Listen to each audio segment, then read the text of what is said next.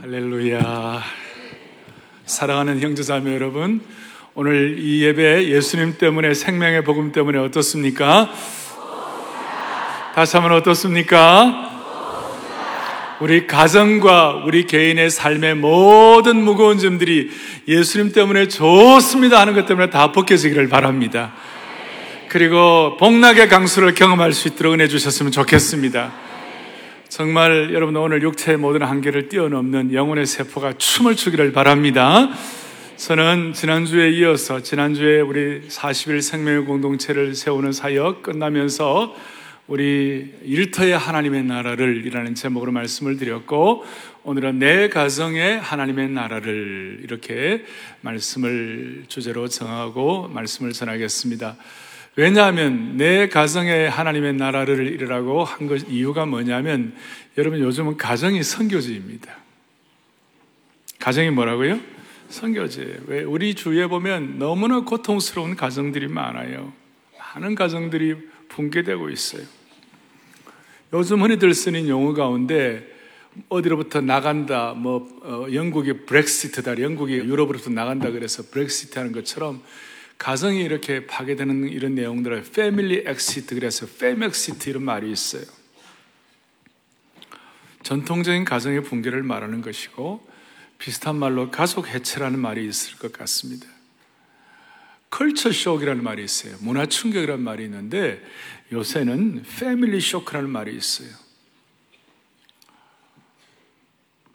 전통적인 가정의 기능을 상실했어요. 옛날에는 어, 직장이 전쟁터라도 직장이 힘들어도 가정에 오면 그래도 위로가 되고 어려워도 가정에 좀 쉼이 있어요. 그런데 요즘은 가정 가정마다 갈등이 있고 긴장이 있고 무정함이 있고 대화의 단절 때문에 그래서 한마디로 가정이 전쟁터가 된 그런 가정들이 많아요.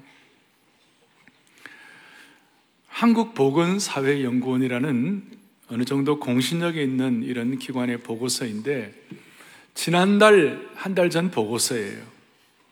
내용이 이거예요. 질문이 지금까지 살아오면서 가족의 위기를 경험한 적이 있는가? 지금까지 살아오면서 가족의 위기를 경험한 적이 있는가? 얼마나 답을 했을 것 같아요? 그 중에 그 답을 한 사람들 가운데 46.1% 거의 절반이 가정적으로 위기를 맞이했다. 겉으로는 좋아 보여도 집집마다 가정의 커튼을 열어보면 많은 사람들의 가정이 위기를 맞이한다는 것이에요. 여러분들 최근에 자녀들과 함께 10분, 20분 한 달 내에 10분, 20분이라도 진지하게 가족들과 자녀들과 대화를 해본 경험이 있는가 묻고 싶어요. 그래서 이런 상황 속에서 우리는 절망해야겠는가? 아니죠. 절망이라는 단어는 앞으로 전혀 기회가 없다든지 내 생명이 끝난다면 모르겠지만 아직 우리는 고칠 기회가 있는 줄로 믿습니다. 우리가 아직 살아있어요. 아, 죽지 않았어요. 내 생명 끝난 것도 아니고 또 살아계신 하나님 말씀이 있어요. 아멘. 그리고 한국 사회에 어쨌든 간에 우리 프로테스탄트 기독교가 20%를 점하고 있어요. 그러니 지금 부모 자식 사이의 갈등, 이 말씀 앞에서, 이 말씀 앞에서 남편과 아내 사이, 형제들 사이를 화목하게 하고 상처를 치유하는 놀라운 능력을 오늘 시간 체험하기를 바랍니다. 자, 오늘 10편 127편 앞에 여러분들 펴놓았습니다. 이 내용을 우리가 오늘 좀 자세히 보겠는데, 10편 127편에 1절에 여호와께서 집을 세우지 않으면 세우는 자의 수고가 뭐예요? 헛되다. 그리고 여호와께서 성을 지키지 않으시면 바수꾼의 깨어 있음이 헛되다. 그 깨어 있다는 말이 옛날 개혁, 개혁판에서는 경성하다. 저는 경성이라는 단어가 더 좋은 것 같아요. 아주 각성하고 깨어 있는 것이 다 헛되다. 그런데 바로 뒤에 128편 보세요. 128편 보면 거기에는 헛되고 헛되다란 말 대신에 128편 1절 이전에는 잘 대조가 되어 갖고 여호와를 경외하며 그의 길을 걷는 자마다 뭐가 있도다? 복이 있도다. 2절에 너가 너 손이 수고한 대로 먹을 것이라 너가 복되고 그 다음은 뭡니까? 형통하리로다. 하나는 헛되고 헛된데 하나는 형통하고 복이 있도다. 이런 내용이 나와 있어요. 그리고 10편 127편의 저자가 누굽니까? 솔로몬이라고 그랬어요. 여러분 솔로몬이 솔로몬이 10편 150편 가운데 솔로몬의 10편이 몇 편 있을까요? 한 편? 나왔죠. 두 편? 세 편? 10편 150편 가운데 솔로몬의 10편이 두 편이 나와 있어요. 72편에도 나와 있고 오늘 여기 나와 있는데 제가 왜 이렇게 강조를 하느냐면 이 솔로몬이 영적으로 최고의 정점에 있을 때 그리고 솔로몬의 지혜가 이 세상의 모든 사람들보다 승하다고 그랬는데 솔로몬의 지혜가 죄송합니다 만땅일 때 최고의 극점에 올랐을 때 그가 정말 성령 충만해가지고 오늘 이 시편을 쓴 거예요. 그리고 이 시편을 시편 127편과 128편은 또 덧붙여서 성전에 올라가는 시다 그랬어요. 그러니까 이스라엘 백성들이 성전에 예배드리러 왔을 때 예배드리러 갈 때에 모든 성도들이 여호와께서 집을 세우지 않으면 세우는 자의 수고가 어때고 여호와께서 성을 지키지 않으시면 세우는 성을 지키는 자의 수고가 경성함이 허사로다 깨어 있음이 허사로다 이렇게 하고 이런 성경 구절을 참 암송하면서 성전에 쫙 올라가는 거예요. 오늘 이 말씀 마치고 난 다음에 여러분들 좀 가능하면 10편 127편과 128편 내용 좀 외울 거를 외우셔가지고 우리 교회 성도들 수만 명이 주일날 예배 드리러 올라올 때쫙이 말씀 암송하면서 올라오고 나갈 때 이 말씀 암송하면서 쫙 나가면 어떨까요? 안 좋을까요? 저는 너무 복되리라고 생각해요. 그리고 이 말씀을 암송하는데 이스라엘 백성들이 70년 동안 포로 생활하고 난 다음에 나중에 예루살렘 성전을 다시 회복하고 포로 생활에서 돌아갔다가 이 말씀을 암송하면서 다시 성전 예배를 드리러 가는데요. 통곡을 하며 올라가는 거예요. 통곡을 하면 그 통곡의 눈물은 나쁜 눈물이 아니에요. 그 통곡의 눈물은 회복의 눈물이에요. 너무 치유가 되어가지고. 하나님께서 우리 민족에게 되는 복을 좀 주시기를 바랍니다.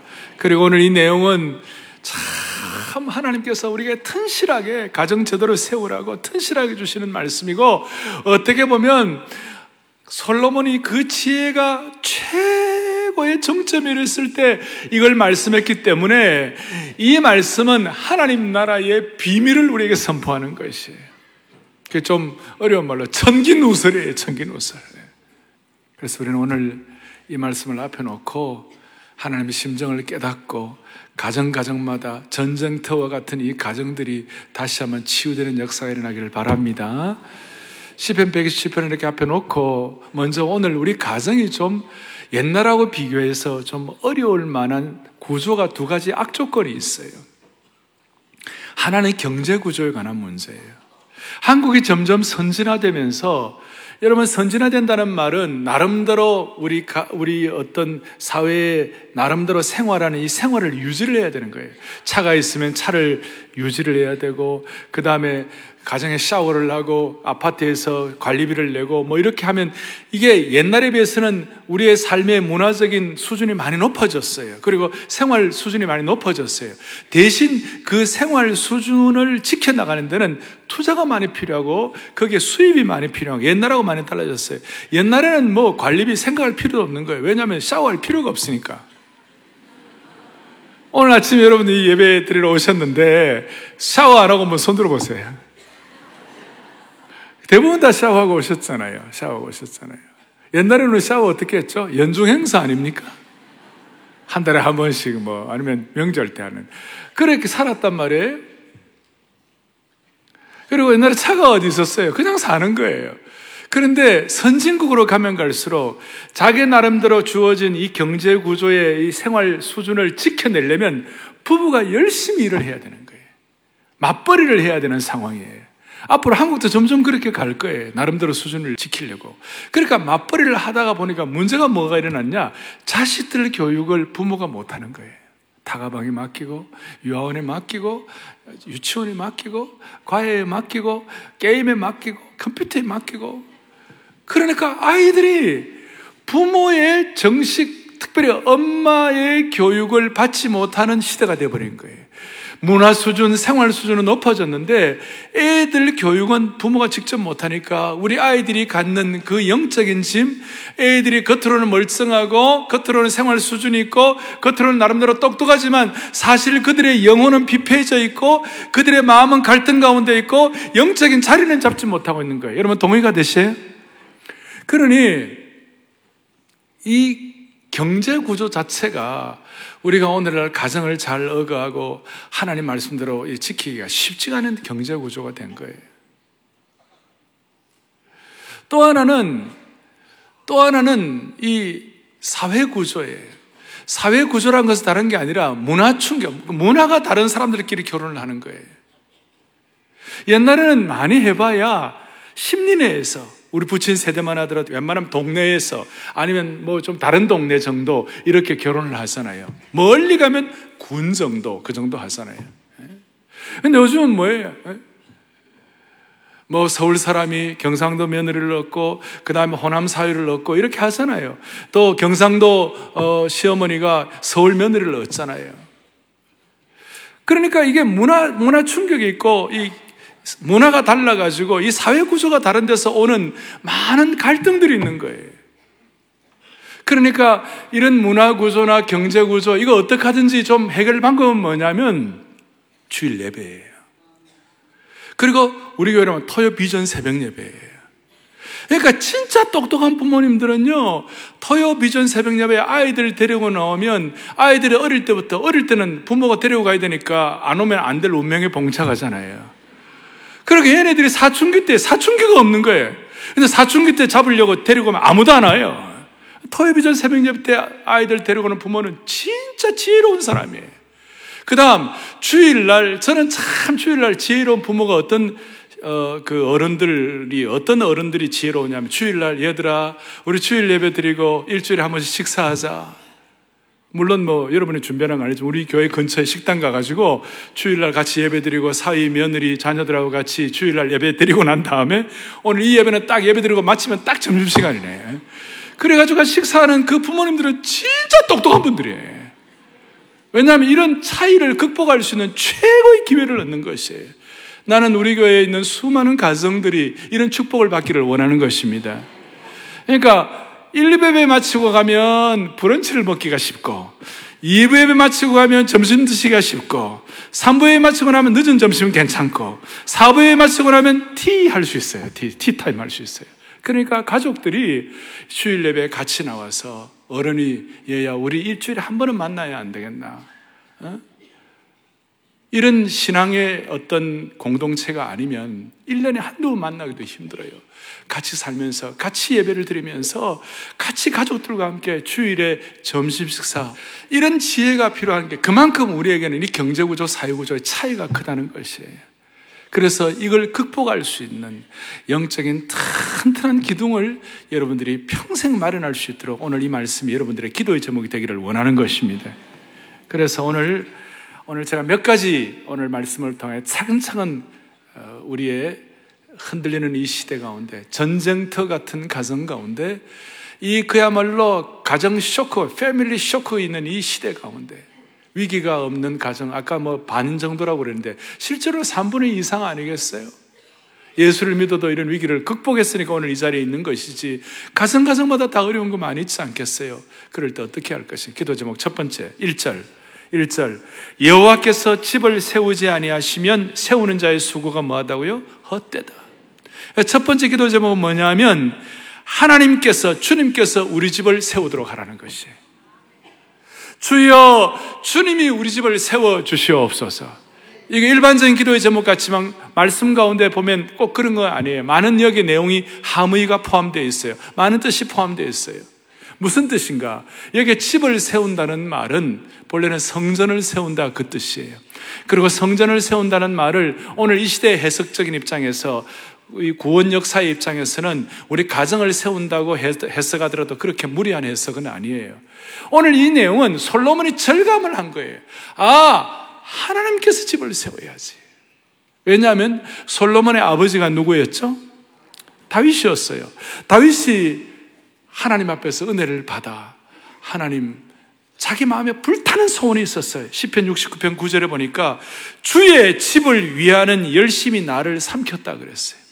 무슨 말인가 하면 다윗의 마음속에 하나님의 집을 짓기를 원해 성전을 짓기를 원했어요. 그리고 다윗의 마음속에 주의 집을 짓고 싶은 그의 열성이 다윗의 마음과 인생을 활활 불태울 정도로 그런 열심을 가지고 주의 집을 짓고 싶어 했어요. 이제 그러면서 나단 선지자에 가서 내가 주의 집을 어, 지어도 좋겠느냐고 이렇게 물으니까 뭐 괜찮지 않겠냐고 그 열심을 나단도 아니까. 그런데 어느 날 나단이 와가지고 다, 당신은 손에 피를 너무 많이 흘렸기 때문에 당신은 집을 세울 수가 없다. 그 말을 듣는 순간 다윗이 너무 열받아서 꼬꾸러졌다. 그런 성경은 없어요. 열받지 아니하고 아 그렇습니까? 그러면 내 아들이 세우게 하시고 대신 나는 주의 집을 세우는 모든 준비를 다 하겠습니다. 다윗이 정말 훌륭한 사람이에요. 그러면서 솔로몬이 그렇게 깨달았어요. 자기가 성전을 지으면서 주의 집을 지으면서 여호와께서 집을 세우셔야 된다. 철저히 깨달았어요. 솔로몬은 사람이 짓는 집이 있고 하나님이 세우는 집이 있다는 것을 구별이 된 것이에요. 오늘 사랑하는 성도 여러분, 사랑의 교회에 속한 우리 온 성도들의 가정은 주님이 세워주시기를 바라는 것이에요. 사람이 짓는 집이 있고 하나님이 지어주는 집이 있는데요. 많은 사람들이 사람이 짓는 집을 짓고 있는 사람들이 많아요. 어떤 부부가 야 18평 아파트라도 있으면 좋겠다. 그래가지고 열심히 18평 집을 어, 구했어요. 그리고 샀어요. 그리고 또, 또 부부가 또 열심히 해가지고 소원이 뭐냐면 넓히세, 넓히세, 우리 집을 넓히세. 그리고 18평에서 25평, 그 다음에 38평, 그 다음에 42평, 그러다 58평까지 올라간 거예요. 감사합니다. 그런데 자기 집을 짓는 겉으로 겉으로 집을 짓는데 너무 애를 쓰다가 하나님이 집을 짓는, 세운다는 것을 잊어버리고 인간적인 수고만 하다가 나중에는 집 짓는다고 부부간의 어떤 그런 감성, 부부간의 이런 것들은 서로 조화를 시키지 못하고 서로 갈라서 버린 거예요. 그리고 그 집이 for sale. 집 한다고. 해외, 미국 같은 데는 많은 경우, 뭐반 이상이 그집 앞, 집 앞에다가 for sale 그래가지고 그 사인보드에다가 나와 있는 그 집을 판다는 팻말이 나와 있는데 그 중에 반 이상이 부부간이 어려워져가 이혼해가 집하는 그런 데가 많아요. 인간이 열심히 집을 짓는 것이 아니라 하나님께서 우리 집을 세워 주셔야만 하는 것이다. 이걸 우리 마음속에 아직 아직은 아주 아주 아주 절실하게 느껴야 되는 거예요. 10편 49편 11절을 봅니다. 보겠습니다. 그러나 그들의 속 생각에 영원히 있고 그들의 거처는 대대일이라여 그들의 토지를 자기 이름으로 부르도다. 무슨 말이에요? 자기 집 짓고 난 다음에 아 이거 우리 집이다. 그리고 문패 이름 탁 단다는 거예요. 그리고 딱 마음에 어떤 자신을 갖는다는 거예요. 그런데 그게 아니죠. 16절 보세요. 49편 16절.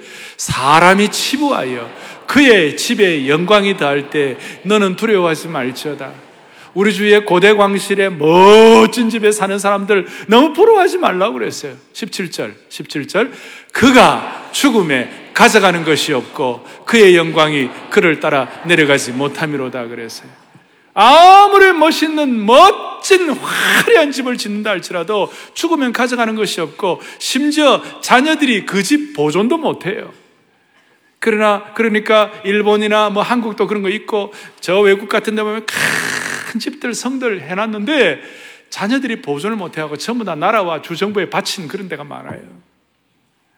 하나님께서 우리의 집을 지켜주시고 하나님께서 우리 집을 세워주시기를 바랍니다. 그 기도 제목 첫 번째. 두 번째 기도 제목은 뭐냐? 1절 뒤에 여호와께서 집을 세우지 않으면 세우는 자의 수가 어때요? 두 번째는 여호와께서 성을 지키지 아니하면 파수꾼에 깨어 있음이 뭐예요? 허사로다. 중요한 것은 짓는 것만 중요한 것이 아니라 이 집을 잘 짓고 난 다음에 관리를 해야 되는 것이 운영이 중요한 것이 우리가 이 귀한 예배당을 지었습니다. 짓는 게 중요한 게 아니라 우리가 이걸 잘 관리하고 잘 하나님 앞에서 이걸 정말 잘 지켜나가야 되는 것이 할렐루야. 그래서 두 번째 기도 제목은 뭐냐면 주께서 우리 집을 지켜주셔야 되는 것이 하나는 주님께서 우리 집을 세워주시고 주님께서 우리 집을 지켜주셔야 돼요. 잘 운영하시도록.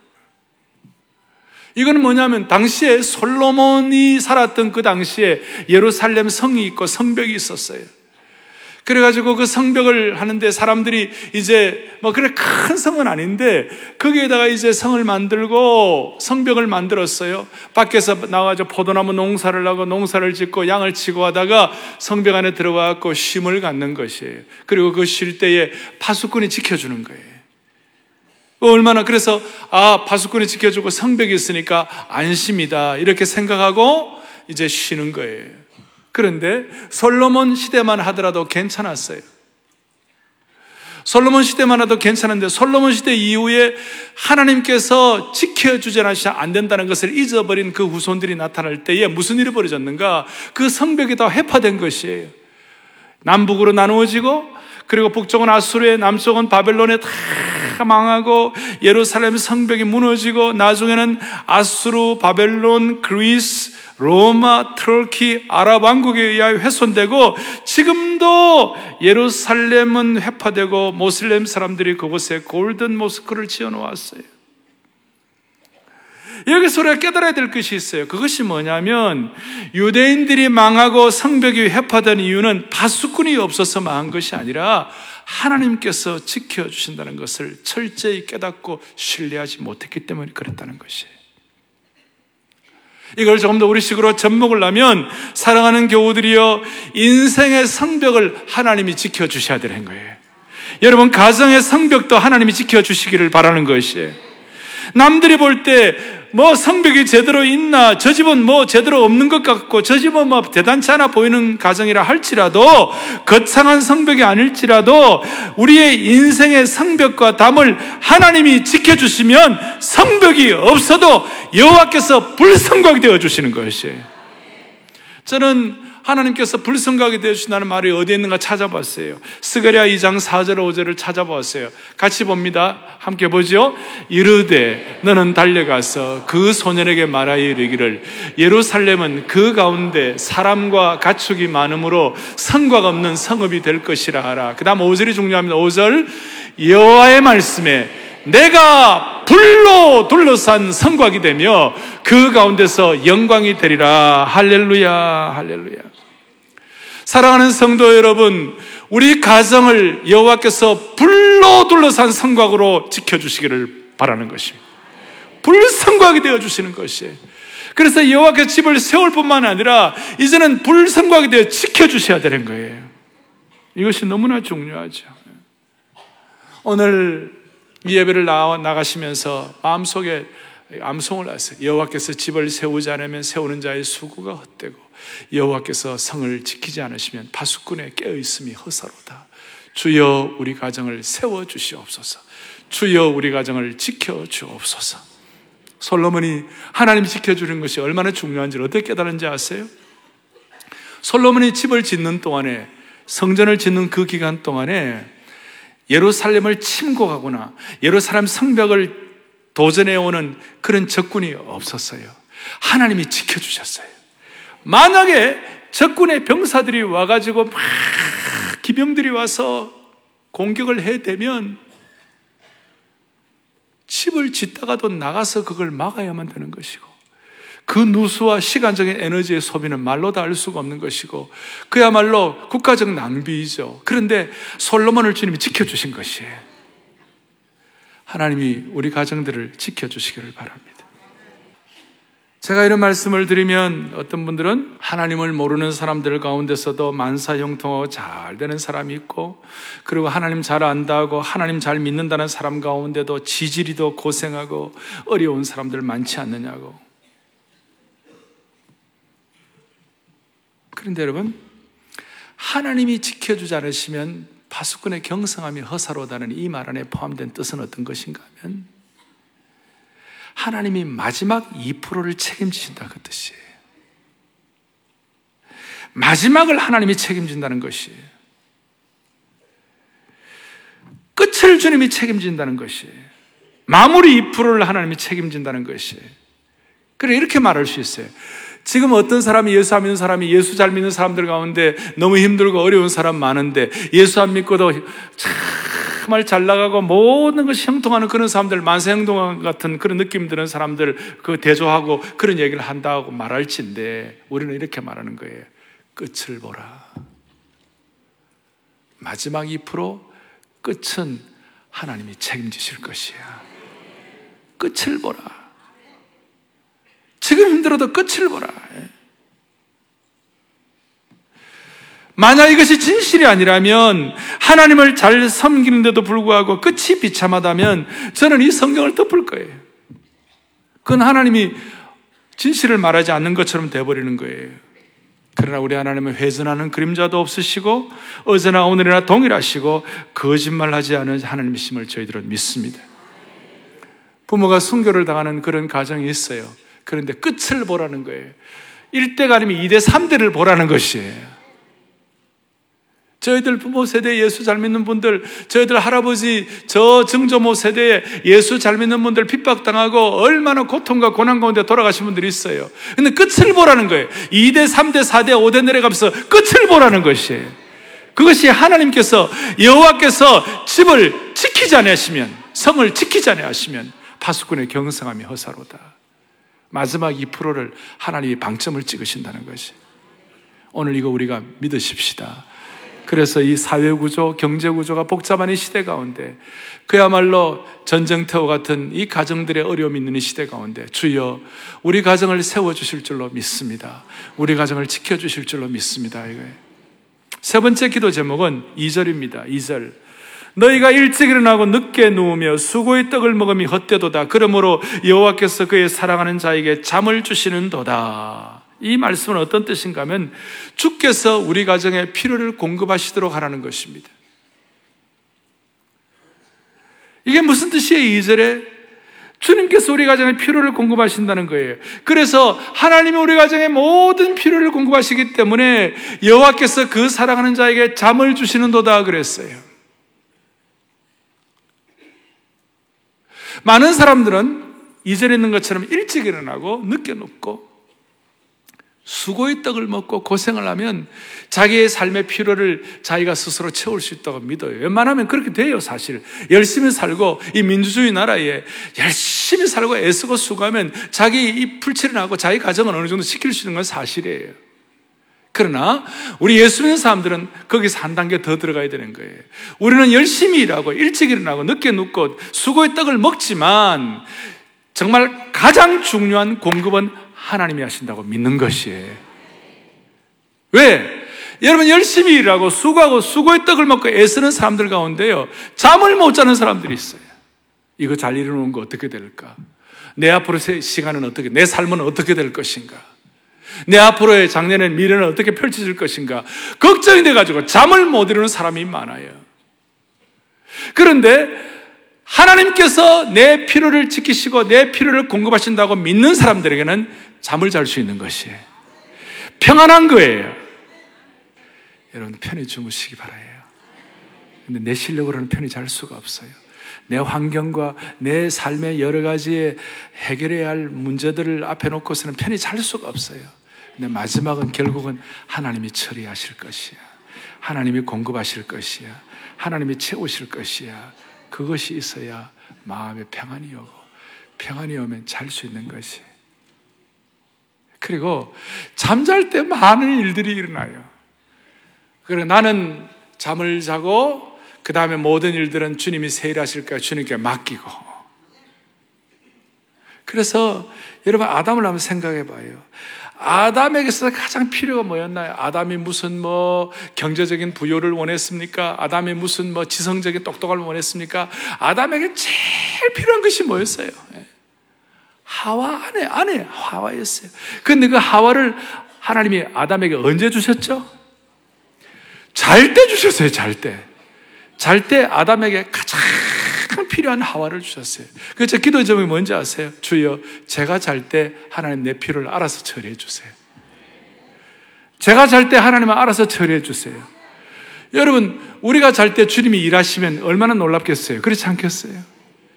지금, 지금 우리 대한민국은 지금 낮이면 브라질은 밤이에요. 브라질의 낮과 밤은 우리하고는 완전히 바뀌어져 있어요. 브라질에 거기 우리 제자훈련원이 있거든요. 브라질에 우리 그 고목사님이라고 하시는 제자훈련인데 제가 그렇게 생각해요. 주여 제가 잘 때 브라질은 낮이 오니 브라질의 제자훈련은 잘 되게 하여 주십시오. 그 브라질에는 고목사님은 잘 때 내가 일하잖아요. 네, 제가 일하잖아요. 네? 제가 낮에 깨갖고 일하잖아 열심히. 그러니까 이게 인간적으로 이런 일이 있을진데 여러분 하나님의 백성들은요. 하나님의 백성들은 우리가 잘 때 하나님이 일하실 것을 믿으셔야 되는 거예요. 찬송 가운데 내 눈을 들어 두루 살피니 산악이라 날 돕는 구원자 어디서 오나 그 어디 어디서 오나 하늘과 땅을 지키시느니 졸지도 않고 주무시지도 않고 지켜주신다. 음. 여호와 나의 보호자신이 늘 지키며 오른편 그늘 대신 날개로 가려주사 낮에는 해가 상치 못하며 또 밤에 달이 해치 못하네. 쉬지도 않고 지켜주시네. 할렐루야. 네. 그러니까 오늘 주님이 우리를 지켜주시는 것을 우리가 믿으셔야만 되는 것이에요. 우리가 얼굴 환하게 펴고 주님이 우리에게 잠을 주신 것을 믿고 주님이 지켜주셔서 주님께 맡기고 우리가 마음의 평안을 주시는 가운데 내 필요를 주님이 채워주실 것을 믿고 아담에게 하와를 주셨듯이 하나님이 나를 지켜주시고 공급하실 것이다. 오늘 가운데 젊은 분들 그거 믿으시기 바래요. 아내 될 사람 뒤를 쫄쫄쫄 따라다니지 말고 주님 앞에 맡기고 잘 주무시고 일찍 일어나가지고 신선한 마음으로 열심히 하면 나중에는 아내 될 사람이 쫄쫄쫄 여러분을 따라다닐 거예요. 놀라운 진리. 첫 번째, 주여 우리 가정을 세워주십시오. 주여 우리 가정을 지켜주십시오.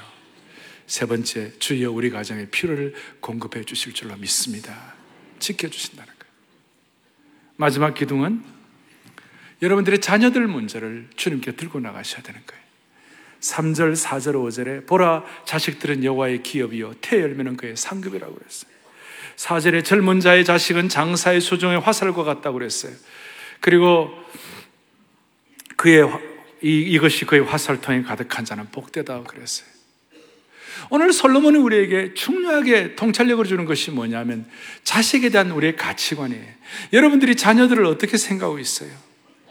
자녀들에 대해 나름대로 여러분들이 아 자녀는 나에게는 무엇이다? 공공. 자녀는 나에게 무엇 무엇이다? 뭐 그런 거 퀴즈 있잖아요. 자녀는 나에게 무엇 무엇이다? 이런 거 있잖아요. 하나님 우리에게 깨닫게 하시는 거 뭐냐? 자녀는 우리의 기업이에요. 하나님이 유업으로 주시는 것이에요 그리고 자녀는 우리에게 상급이에요 선물이에요 하나님이 알아서 주실 때 받는 거예요 세 번째 자녀는 우리에게 화살이에요 그 화살은 잘 준비되고 강력하게 잘 예비된 화살은요, 필요할 때 적군의 가슴을 뚫을 수 있는 그런 힘을 주시는 것이에요. 이것은 당시 고대 근동 사회의 일반적인 부모가 갖는 자녀관과는 완전히 배치된 것이에요. 그것이 뭐냐? 그 당시에 고대 근동 사회의 일반적인 부모가 갖는 하나님 믿지 않는 자녀가는 뭐냐면 자녀는 자기의 소유라고 생각했어요. 자녀는 내 거라고 생각했어요.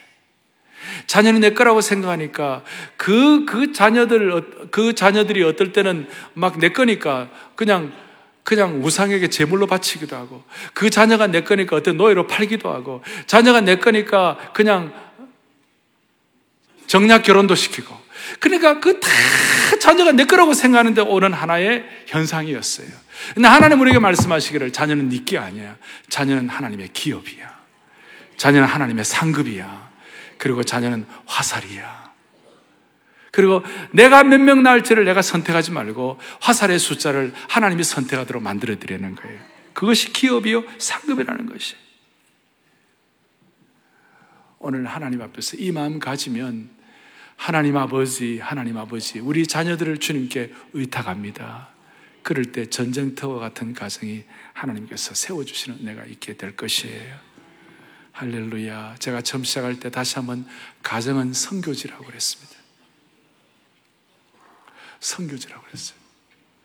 이 성교제란 말이 정말 중요한 이유예요. 오늘 이 네 가지를 우리가 기초로 해서 우리 가정의 성교짐을 믿고 예를 들어서 여러분 남편이 아직까지 신앙생활 안 하고 여러분 아내의 신앙이 아주 약하고 부모가 열심히 신앙인데 자녀들은 신앙생활 안 할 때 또 자녀들이 열심히 신앙생활 하는데 부모가 신앙생활 안 할 때 부모에게 있어서 자녀들은 자녀들과 부모는 자녀의 성교지예요.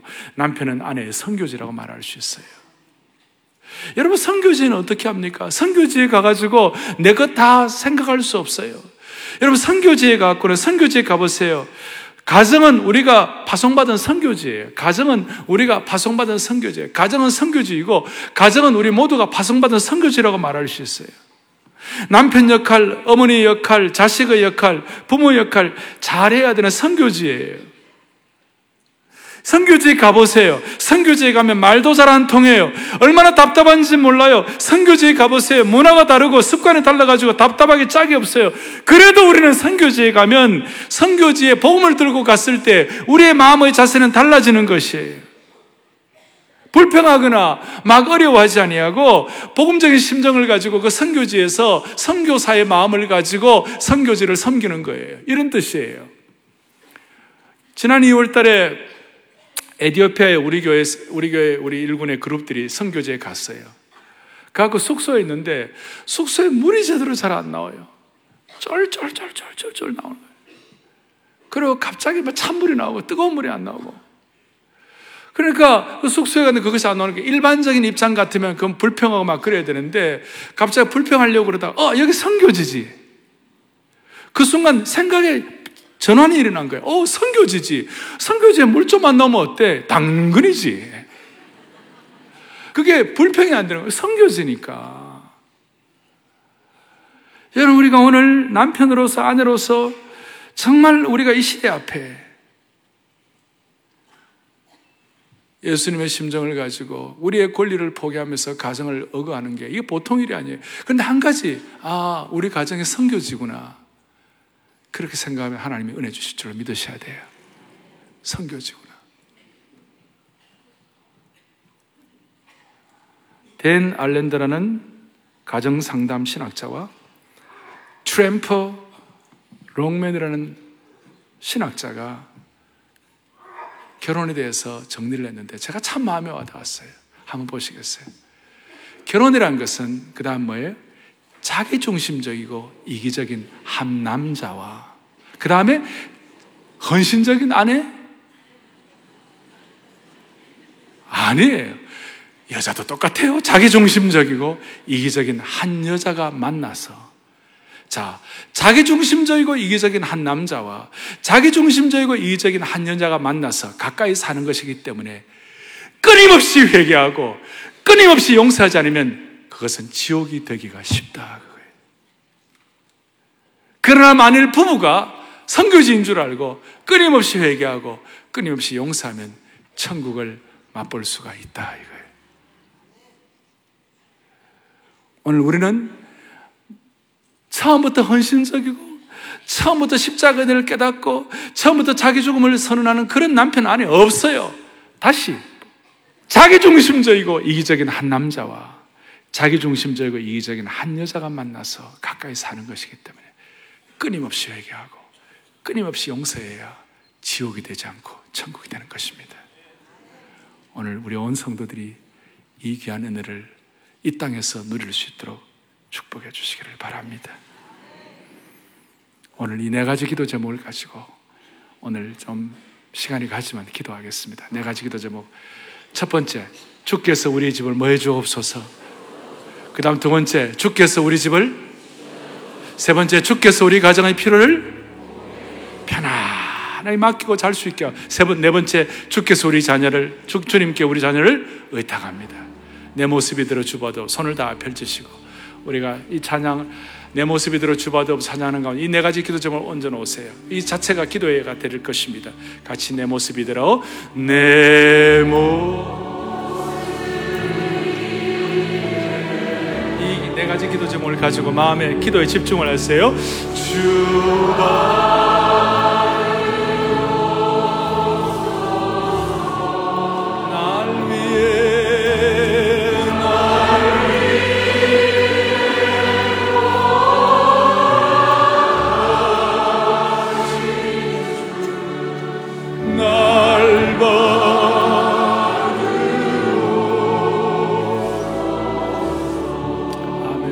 가슴에 손을 얹겠습니다.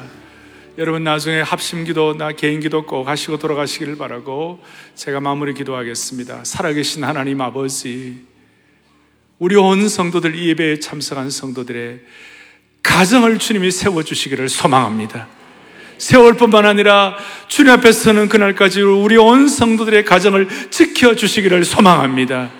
하나님 아버지, 모든 성도들, 이 안아주심의 본당에 들어온 모든 성도들은 주님께서 필요를 채우신다고 믿고 주님께서 부어신다는 사실을 확신하면서 그 마음의 평안을 가지고 평안하게 잠잘 수 있게 하여 주시옵소서. 우리 교회에 속한 자녀들을 주님 복 주시기를 원합니다. 그리하여 우리 모두가 다 이 땅에서 가정 천국의 예고편이 되게 하여 주시옵소서. 먼 훗날 우리 자녀들이 아빠 엄마 천국이 어떤 곳이에요 물어봤을 때 얘들아 천국은 마치 우리 집과 같은 곳이란다 말해줄 수 있는 나는 은총의 대명사가 되게 하여 주시옵시고 우리 주위에 있는 사람들 믿지 않는 분들이 나도 예수 믿으면 당신 가정처럼 될 수 있는가 물어볼 정도로 참으로 하나님께 은혜 받은 가정 가정들로 삼아 주옵소서. 할렐루야. 우리의 가정의 주인이신 우리 주 예수 그리스도를 받들어 간절히 기도 올리옵나이다. 아멘